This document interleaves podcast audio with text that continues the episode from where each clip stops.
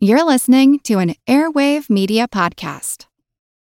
This episode is brought to you by Shopify. Whether you're selling a little or a lot, Shopify helps you do your thing, however you cha-ching. From the launch your online shop stage, all the way to the we just hit a million orders stage. No matter what stage you're in, Shopify's there to help you grow. Sign up for a $1 per month trial period at shopify.com slash special offer, all lowercase.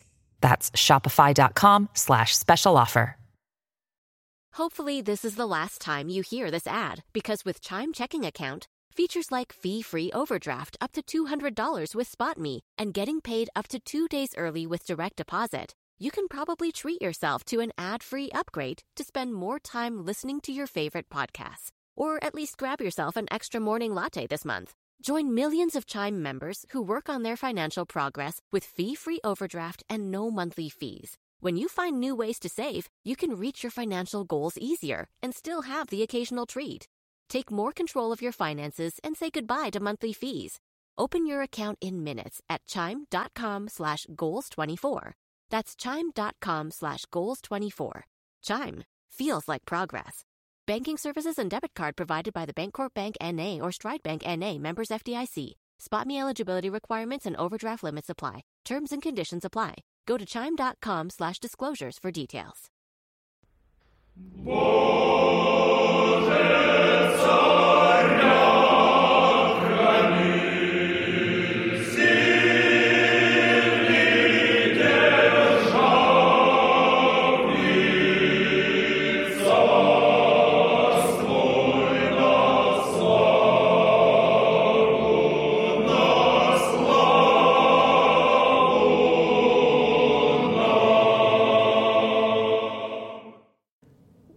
Hello, everyone, and welcome. The History of the Great War, episode 123. A big thank you goes out this week to Tom and Shane for choosing to support this podcast on Patreon over at patreon.com slash history of the Great War. By supporting the podcast, they have helped make all of this possible, so thank you. This episode begins our series of episodes on the Russian Revolution, which means we should probably start with a discussion about what these episodes will actually cover. There will only be six episodes on this topic, and to be honest, I will not be taking a super deep dive into the intricacies of revolutionary politics in Petrograd during 1917. We will cover the high points, and you will get the full story, but I think a truly deep dive into this topic will occupy a lengthy podcast all by itself. We will be keeping our conversations at least somewhat adjacent to the war, which means we will spend roughly a third of our time discussing the 1917 summer offensive and the Russian exit from the war later in the year. We will also be discussing not just the events of 1917, but early 1918 as well. We will be covering the two revolutions of 1917 in March and November, along with the summer offensive and the exit from Russia through the Treaty of Brest-Litovsk in March 1918. This will take us to the end of Russia's World War I story, although fighting within the country would continue for quite some time afterwards. This also means that we probably will not be checking in again with the Russians for at least the foreseeable future. But all this talk is getting ahead of ourselves. We start today at the beginning of 1917, at which point at least the Russian military leadership was still somewhat positive about what they thought they could accomplish in 1917. In reality, if the revolutions had not happened, there's a good chance that the Russians would have been a highly productive member of their alliance in 1917. They still had a lot of men, a problem that was becoming more and more critical for all of the other countries in Europe. And for many, this would be crippling by the end of the year, but not quite so much for Russia. They were producing and importing more military goods than they had, than they ever had before. However, the grand hopes of the 1917 campaigning season would never come to fruition. The revolutions would see to that, after all. As I have done so many times, I will start this episode with a quote from G.J. Meyer from A World Undone. Quote, like many of history's greatest upheavals, the end of the Romanovs was both a long time coming and shockingly sudden. End quote. So let's jump in and talk about what the situation in Russia was in early 1917. The Russian economy during the war is an interesting topic for discussion. Much like other economies around Europe during the war, the root of the problem in the Russian economy was not a decline, but instead a massive, unrestrained, unrelenting boom. The Russian government had always strictly adhered to the gold standard. The gold standard, in its simplest form, meant that all of the Russian money in circulation could be covered by the Russian government's gold reserves. This was seen as a safe but conservative way to manage an economy, but it did have the effect of suppressing the amount of money that the government could spend. However, with the country at war, it was time to unleash the government's pocketbooks, and a spending, spending spree began. By 1917, Russia was spending almost $30 million per day on the war, which was more than France and Great Britain at the same point. This was done, first of all, by throwing the gold standard into the rubbish heap. However, the Russian government had to find a way to get more money, and the easiest way to do that was to borrow large amounts of money from the richest country in the world, at least at this point in time, Great Britain.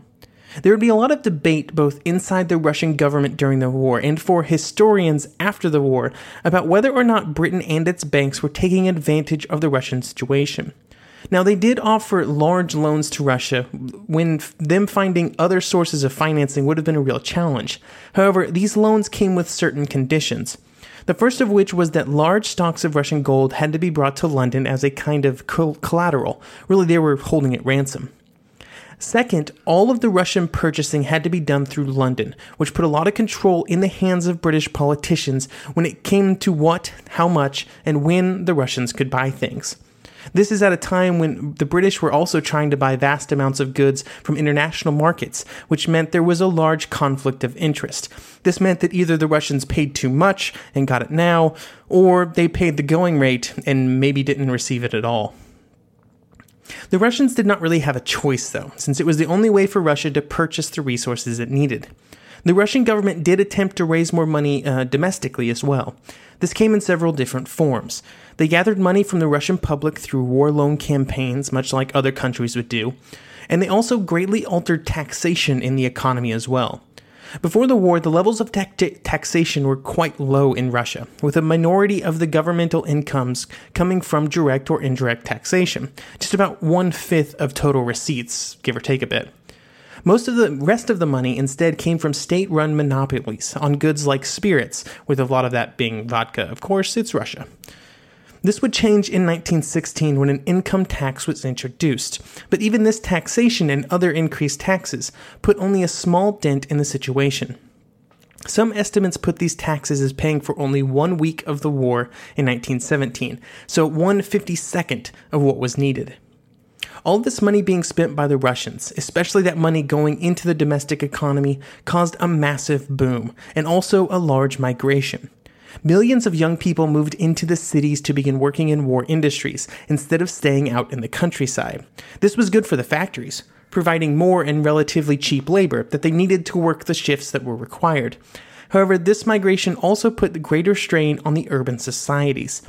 These were the roots of the problems that would come to a head in 1917.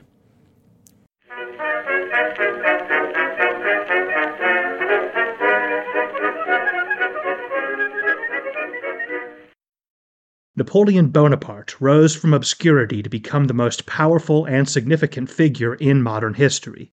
Over 200 years after his death, people are still debating his legacy. He was a man of contradictions, a tyrant and a reformer, a liberator and an oppressor, a revolutionary and a reactionary. His biography reads like a novel, and his influence is almost beyond measure. I'm Everett Rummage, host of the Age of Napoleon podcast, and every month I delve into the turbulent life and times of one of the greatest characters in history and explore the world that shaped him in all its glory and tragedy. It's a story of great battles and campaigns, political intrigue, and massive social and economic change. But it's also a story about people, populated with remarkable characters. I hope you'll join me as I examine this fascinating era of history Find The Age of Napoleon wherever you get your podcasts. Some of us love history. Others used to or never did because history was presented as nothing but the rote memorization of names, dates, and facts. Basically, the story got left out, and that made history kind of suck. My name is Greg Jackson. I'm a university professor with a PhD in history, and bringing history to life is my passion. That's why I created my podcast, History That Doesn't Suck. I want to teach you everything you need to know about U.S. history, but I do so through stories. Let me tell you about George Washington begging his men not to mutiny against Congress.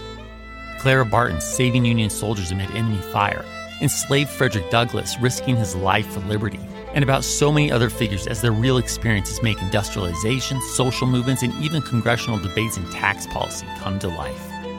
Subscribe to History That Doesn't Suck today and join me, Professor Greg Jackson, every other week for a new episode where I'd like to tell you a story.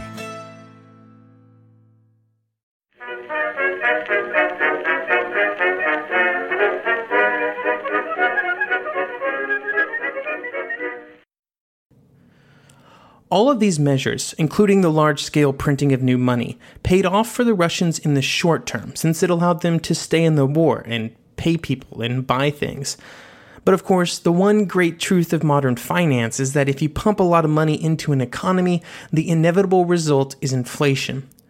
By 1917, prices has had risen 400%, a trend that would not slow but instead increase during 1917, with prices reaching 10 times their pre war value by the time of the October Revolution. Real wages could not hope to keep pace with this rate of change, and the purchasing power of most Russians crashed down to what felt like nothing. It was in these money and inflation problems that one of the key pillars of the revolution was planted. When wages and money are meaningless and the people feel like they have nothing, they begin to seek alternatives, something, anything other than the capitalism which was running the Russian economy and which was also apparently letting them down. Of course, the real issues began when people tried to take their wages and turn them into something that everybody needs every day food. The issues with trying to make this transaction began on the supply side of the food equation. And on that side of the story, there were two different types of farmers with two different types of problems. On one hand, you have the large landowners. For them, the first problem was machinery. Their farms were relatively highly mechanized before the war, and they had done this through importing farm machinery, with imports highly curtailed by the war, and what domestic production was available detailed to other work, there was not much to go around. In 1913, over 100 million rubles worth of machinery were purchased. In 1916, that number was just 13 million, but it was actually less than that due to inflation. This began to cause serious problems on these larger farms as irreplaceable equipment could no longer be fixed due to lack of parts, but also could not be replaced. This lack of machinery was felt even more as larger and larger numbers of laborers, in the form of men, were drafted into the army. The second problem was one of fertilizer. Before the war, most of the fertilizer, fertilizer used on these larger farms had come from abroad, but now there was neither the shipping nor the foreign exchangeable money to purchase it. The fertilizer that was available domestically had to compete with all of the other demands for rail transport, making it a challenge to get it to the right places at a reasonable cost. These two problems resulted in a reduction in production in some of the most fertile areas of the country. For example, in the Stavropol region, there would, they would be producing only about one fifth of the grain in 1917 as they had in 1913.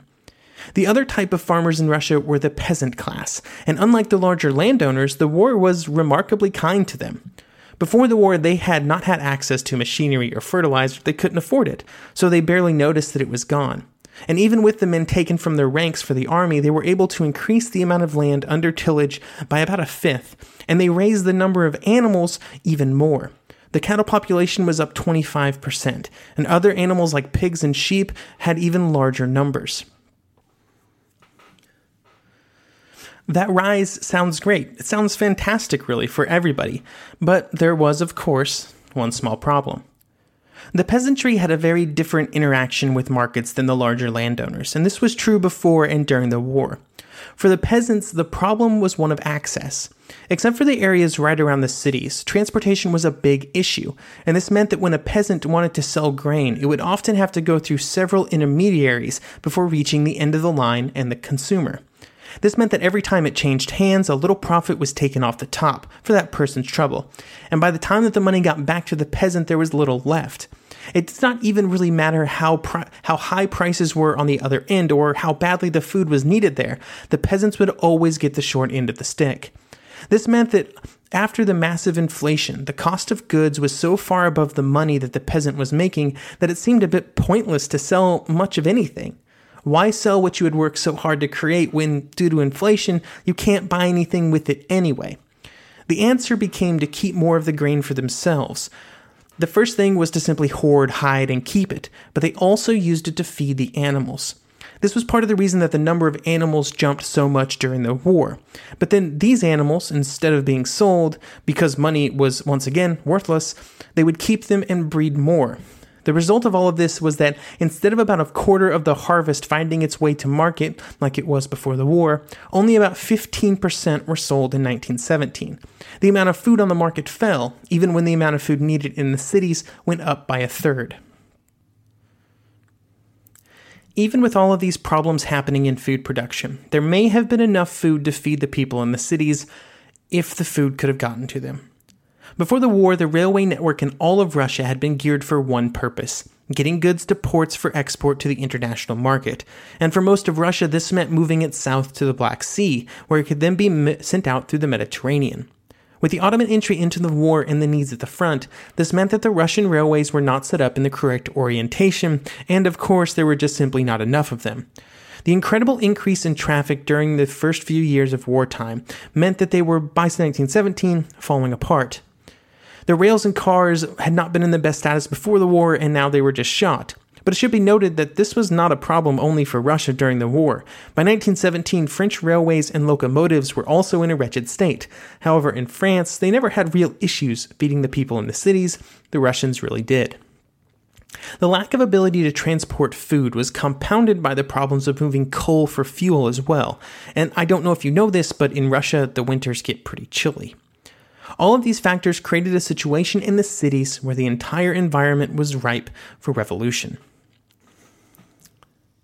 The cities of Russia would be the heart of the revolutions, and none more than Petrograd. In December 1916, it had about one sixth as much food as it needed to have on hand, and in January 1917, it would only get about half of what it needed to replenish its stocks every day. With the deliveries of food and fuel to the cities like Petrograd so far under what was required, other dominoes began to fall. Factories also began to lay off some workers since there was nothing for them to do due to lack of fuel. The cities really felt like they were under siege, being starved out by an enemy, and workers had to come together to try and scrape by a living. The traditional barriers between workers, like geography, class, skill levels, experience, even gender, began to break down, and while the various groups still disagreed on many details, they could certainly agree on a few things. Capitalism had failed, and the government that mandated it had also failed. The only conclusion was that there had to be another way. With the rise of starvation in the cities and the subsequent rise in disease and death, I can sympathize with their problems. It's easy to point to obvious targets for why the revolution happened that it was the Soviets or the Bolsheviks, or that some groups or person or people somehow masterminded the revolution in a grab for power and influence. However, it's critical to keep in mind, as Russia descends into two revolutions and a civil war, that it did not begin with the actions planned by the Soviets, or from agitation by the Bolsheviks, or speeches from Lenin. No, the revolution started because countless people in Petrograd, and all over Russia for that matter, felt that they had nothing, and the current situation gave them no hope of getting more. Their families, their children were starving to death around them. They looked out into the world and they had nothing to lose and nothing to gain by sticking with the status quo. They wanted change, and it didn't even truly matter what that change was. There was no risk in failure because the only alternative to change was starvation and death.